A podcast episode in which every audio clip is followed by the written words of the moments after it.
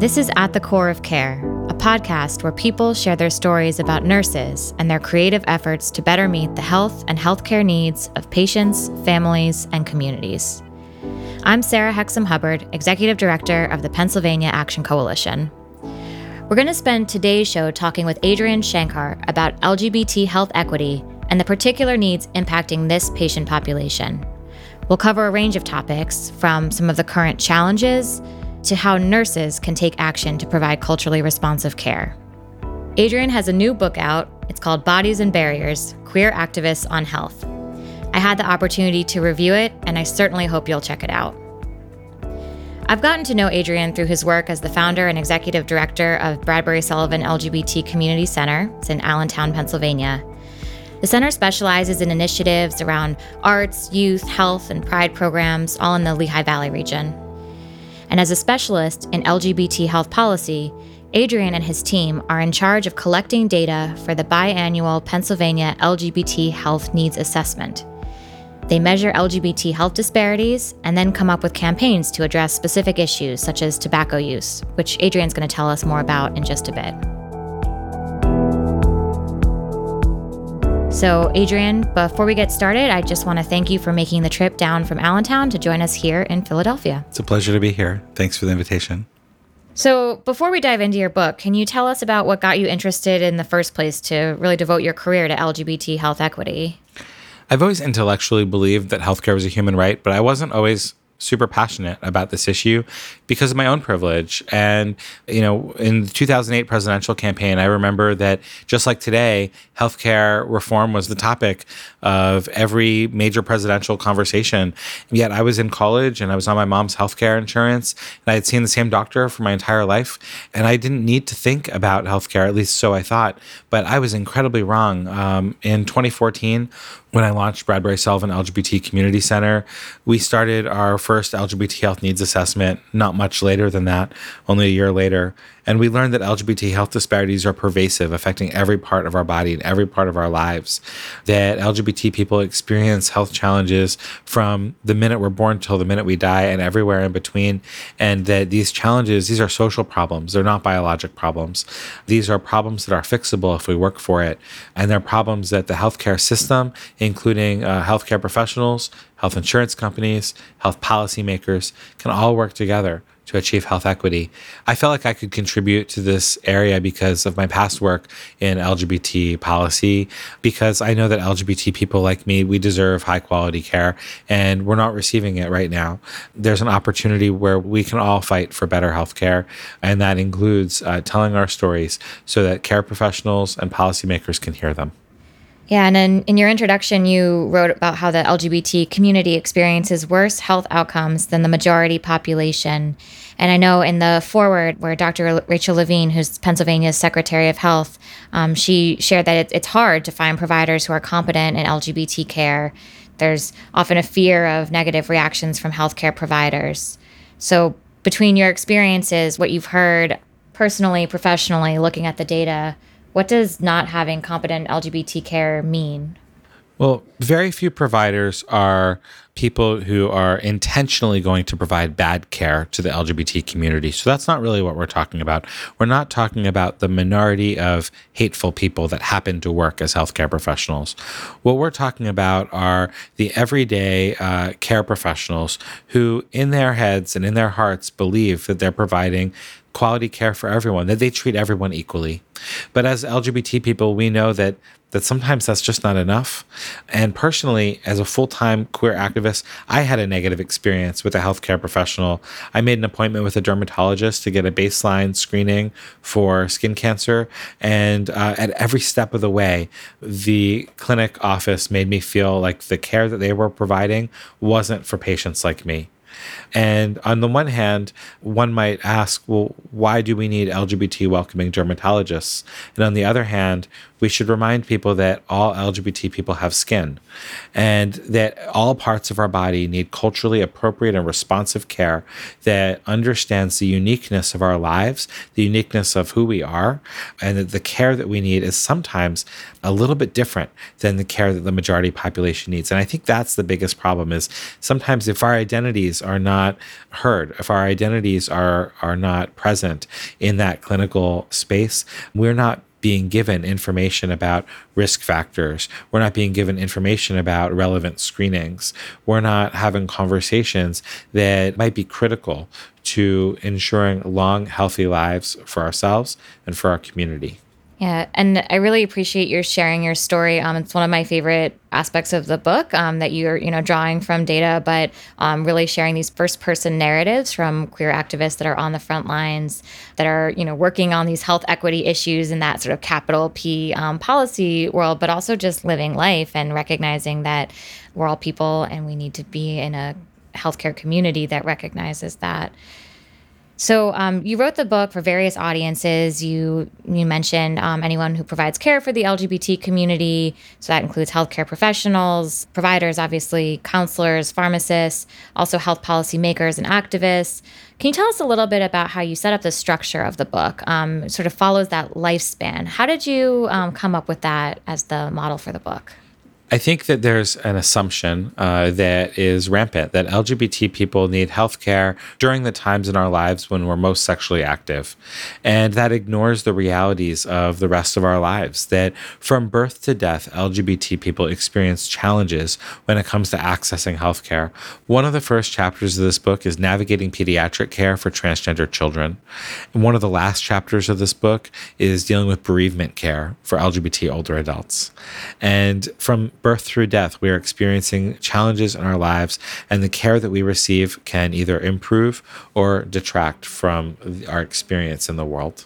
And so you obviously touched on a couple of the topics you covered in the book, and there's really a wide range. I wonder if you could touch on some of the other topics and why you decided to include those in the book. So the first section of the book deals with LGBT youth, and chapters include informed consent for intersex children, navigating pediatric care for LGBT youth, safe binding strategies for transmasculine youth, and peer-to-peer sex education, because we know that LGBT people, even when they go to school in school districts that say they provide comprehensive sex ed, that sex ed is not comprehensive when it comes to LGBT needs. And so the peer-to-peer sex ed is really important. We also have a chapter in that section about queer youth homelessness, which as a social determinant of health, housing insecurity is a lead indicator of our health. The next section deals with young adults, and authors in this section talk about addiction and recovery. They talk about sexual health in general. We have conversations about tobacco-free spaces and kind of the need for LGBT people to be able to meet up in places that are smoke-free, because so many of the gay bars in our country are places that are literal smoke-filled rooms. And same with other queer spaces such as pride festivals. In the next section, we talk about middle-aged adults and dealing with issues around cancer screenings and quitting tobacco as someone who might have been a longtime smoker. Also thinking about HIV stigma and how longtime survivors of HIV have different challenges today than they might have 2 or 3 decades ago. And finally, in the last chapter deals with older adult health issues, everything from housing as a human right for LGBT older adults to caregiving concerns, and finally, bereavement support. And I know you were... wrote a great chapter about anal health. And I know that Bradbury Sullivan has been doing a lot of really exciting work in this area. And I hesitated to use the word exciting because I know that it's a serious health concern, but I also think your approaches have been pretty creative. I wonder if you wanted to share a little bit about that. In every town in America, it's possible for a person with a cervix to find an appointment with a gynecologist to provide a routine cervical pap test. And what's surprising is that while 100% of Americans have an anus, and while anal cancer is transmitted in the same way that cervical cancer is, mostly through HPV, that receiving an anal pap test is a huge challenge in most of America, especially in rural communities. So Bradbury Sullivan Center has launched 2 campaigns that deal with anal health. Our first campaign dealing with anal pap tests, and another campaign dealing with hepatitis A vaccinations, because the health of our bodies is the health of our lives. And if we can't talk about who we are as human beings and as sexual beings, then we're not going to receive the health care that we deserve. Besides creating targeted campaigns around anal health, I know that you spent a lot of time also working on creating tobacco-free events and spaces for the community. The chapter you co-wrote with Anne-Marie Schenckweiler, you mentioned an alarming statistic, and I think this really gets to the point around people start to pay attention to LGBT health around their sexual health, but really, it's so much more than that, and that tobacco is responsible for more LGBT deaths than alcohol, breast cancer, HIV, and gay bashing combined. So take us into this issue. Why is it so severe, and what can be done to mitigate it? LGBT people consume tobacco at scary rates. More than half of trans people in some parts of America consume tobacco. Double the rate of LGBT people as a whole consume tobacco. And we obviously know that tobacco is the leading cause of preventable death in America and the leading cause of the 12 most common types of cancer.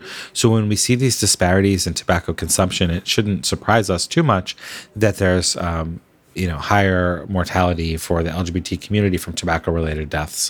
What is sometimes lost on us is that the places where LGBT people have culturally and historically gathered are places that are literal smoke-filled rooms.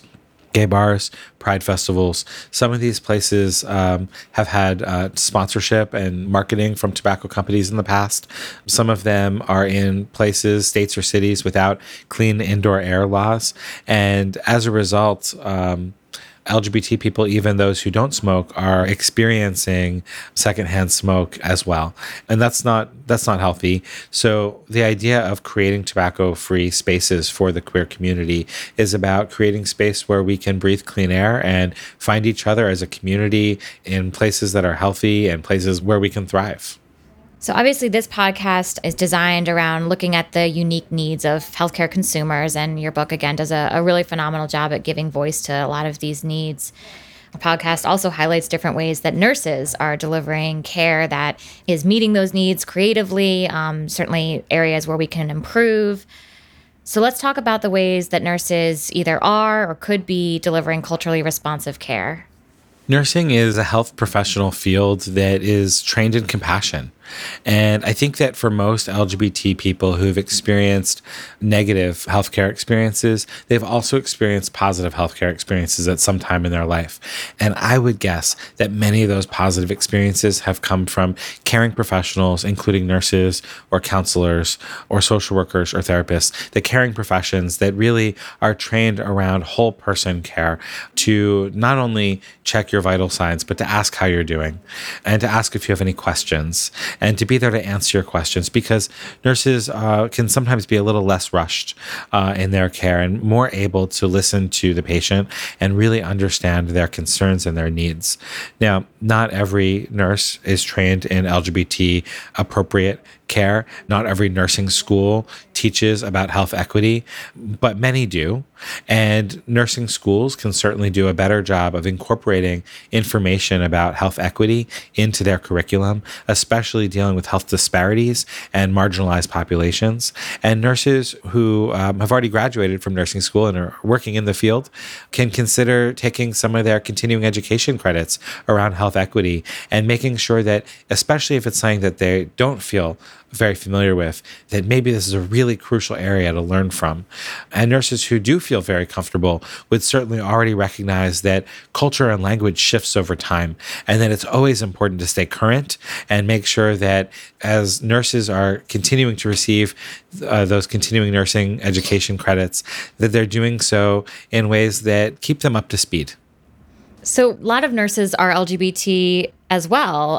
What role do LGBT nurses and allies play? That's super important, because so many LGBT consumers of healthcare have had negative past experiences when seeking care. And a lot of LGBT people are seeking providers who they know that it will be safe to ask questions to be themselves with, to know that they won't feel judged by the care professional that they're talking to.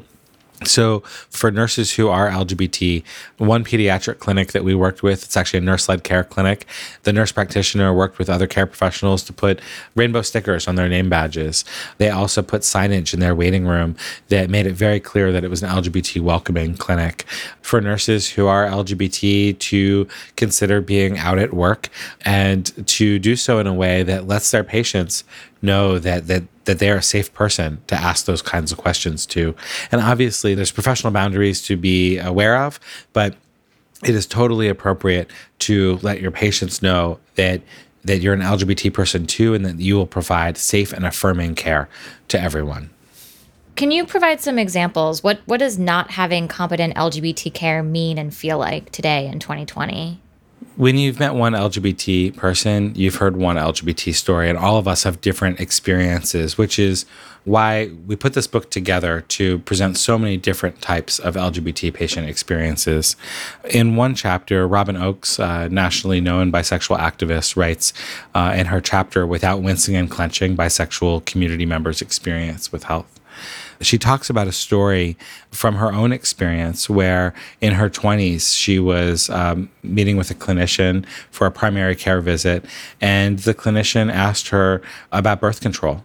She says that she wanted to respond that she uses the lesbian method because she was in a relationship that was monogamous with a woman at the time.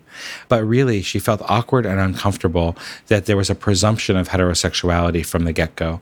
And I think that's actually one of the biggest challenges LGBT healthcare consumers experience, is a presumption that everyone is heterosexual and cisgender, and that we're only different if we publicly state that, or they assume that we're not. And the presumption of heterosexuality is actually a huge barrier to care, because in sometimes very stressful environments, when you're literally in the middle of a healthcare screening or an exam, you're finding yourself needing to share details of your life with somebody who you don't know that well. And that can be scary, but it can also mean that people stay in the closet and that they end up not getting the care that they need and deserve. Yeah, it really makes me think about the comment, not thinking about healthcare, sort of looking at healthcare as an economic consequence around marriage equality and some of the other areas you were talking about. But in so many ways, our health is where we're at our most vulnerable and where we need care the most. I mean, that's why it's called care. You know, one of the things that I actually hear often from nurses about is wanting to know more, that they really want to meet the needs of the patients that they're working with, but they maybe aren't as familiar with some of the issues that are coming up. They might feel uncomfortable around language. What kinds of resources are available to help nurses be better allies? First, for nurses who want to be better allies to the LGBT patient population, that's so exciting. And thank you, because that's the first step. It means that you actually know that you want to provide high quality care for a population that has not historically received it. That's actually transformative. So that's the first step. Second step is then utilizing your continuing education credits wisely. And all nurses receive continuing education, but there's a wide variety of topics that you can choose from, and choosing to learn more about LGBT patient care and health equity frameworks is a great way to get started. And finally, for nurse-led care settings where nurses are given decision-making authority around things like training for their entire team, partnering with a local LGBT community center or community-based organization that specializes in LGBT health equity work is a great way to get started, to make sure that the entire team, from the receptionist handling client intake to the nurses providing the care themselves, to anybody else involved in medical billing, if there's a pharmacy on site, that LGBT patients receive high quality care from the minute they walk into the clinic until the minute they leave. That is health equity. Are there any models of nursing or nursing education that you've seen that come closer to that vision of LGBT inclusive care? Yeah, I think that one of the most important models is the model that continues training repeatedly and that brings LGBT healthcare experiences into that training. Sometimes when we provide training at Bradbury Sullivan Center to nursing professionals and to healthcare organizations more broadly, we actually bring LGBT healthcare consumers with us to share their narratives, just like is done in this book, because in Bodies and Barriers, Queer Activists on Health, we're presenting these first-person narratives, and in trainings, that's so important as well. So we'll sometimes bring healthcare consumers with us to tell their story. That's a really great way for nurses to learn. Nurse-led care models in general work very well because nurses are taught to be compassionate, and the training that they've always been given has to do with that compassionate whole person care.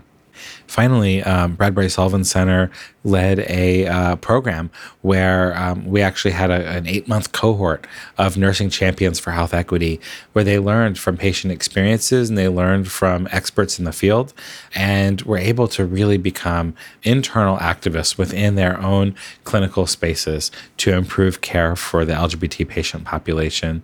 And I think that for any nurse who really wants to be that internal champion, the best way that they can do that is to learn the stories from the patients that they provide care to. You don't want to ask your specific patient to tell you their life story, but you can read their stories and you can go to trainings where their stories are going to be shared, and you can then infuse that information into the work that you provide and into the work that your clinic provides. That's the best way to achieve health equity, is to actually listen to patients from the beginning.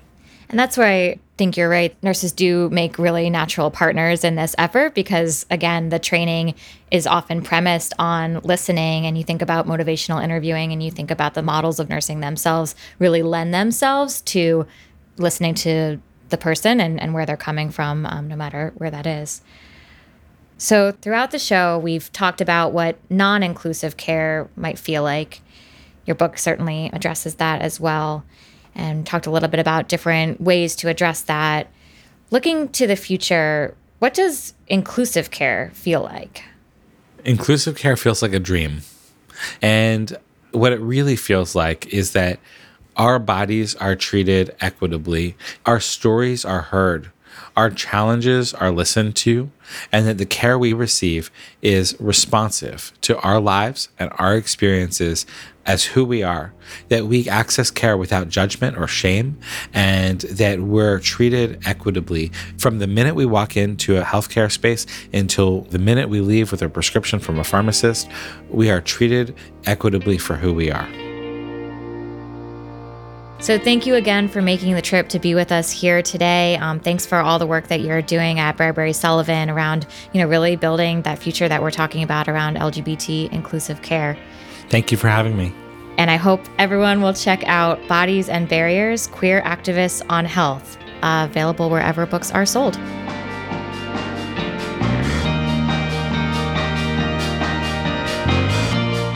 Funding for this podcast comes from the Center to Champion Nursing in America, which is a joint initiative of the Robert Wood Johnson Foundation, AARP, and the AARP Foundation, along with the Pennsylvania Action Coalition. The Pennsylvania Action Coalition is housed at the National Nurse-Led Care Consortium, a subsidiary of Public Health Management Corporation. You can find out more about us and our programs at paactioncoalition.org. Follow us on social media at PAAction. We'd love to hear from you.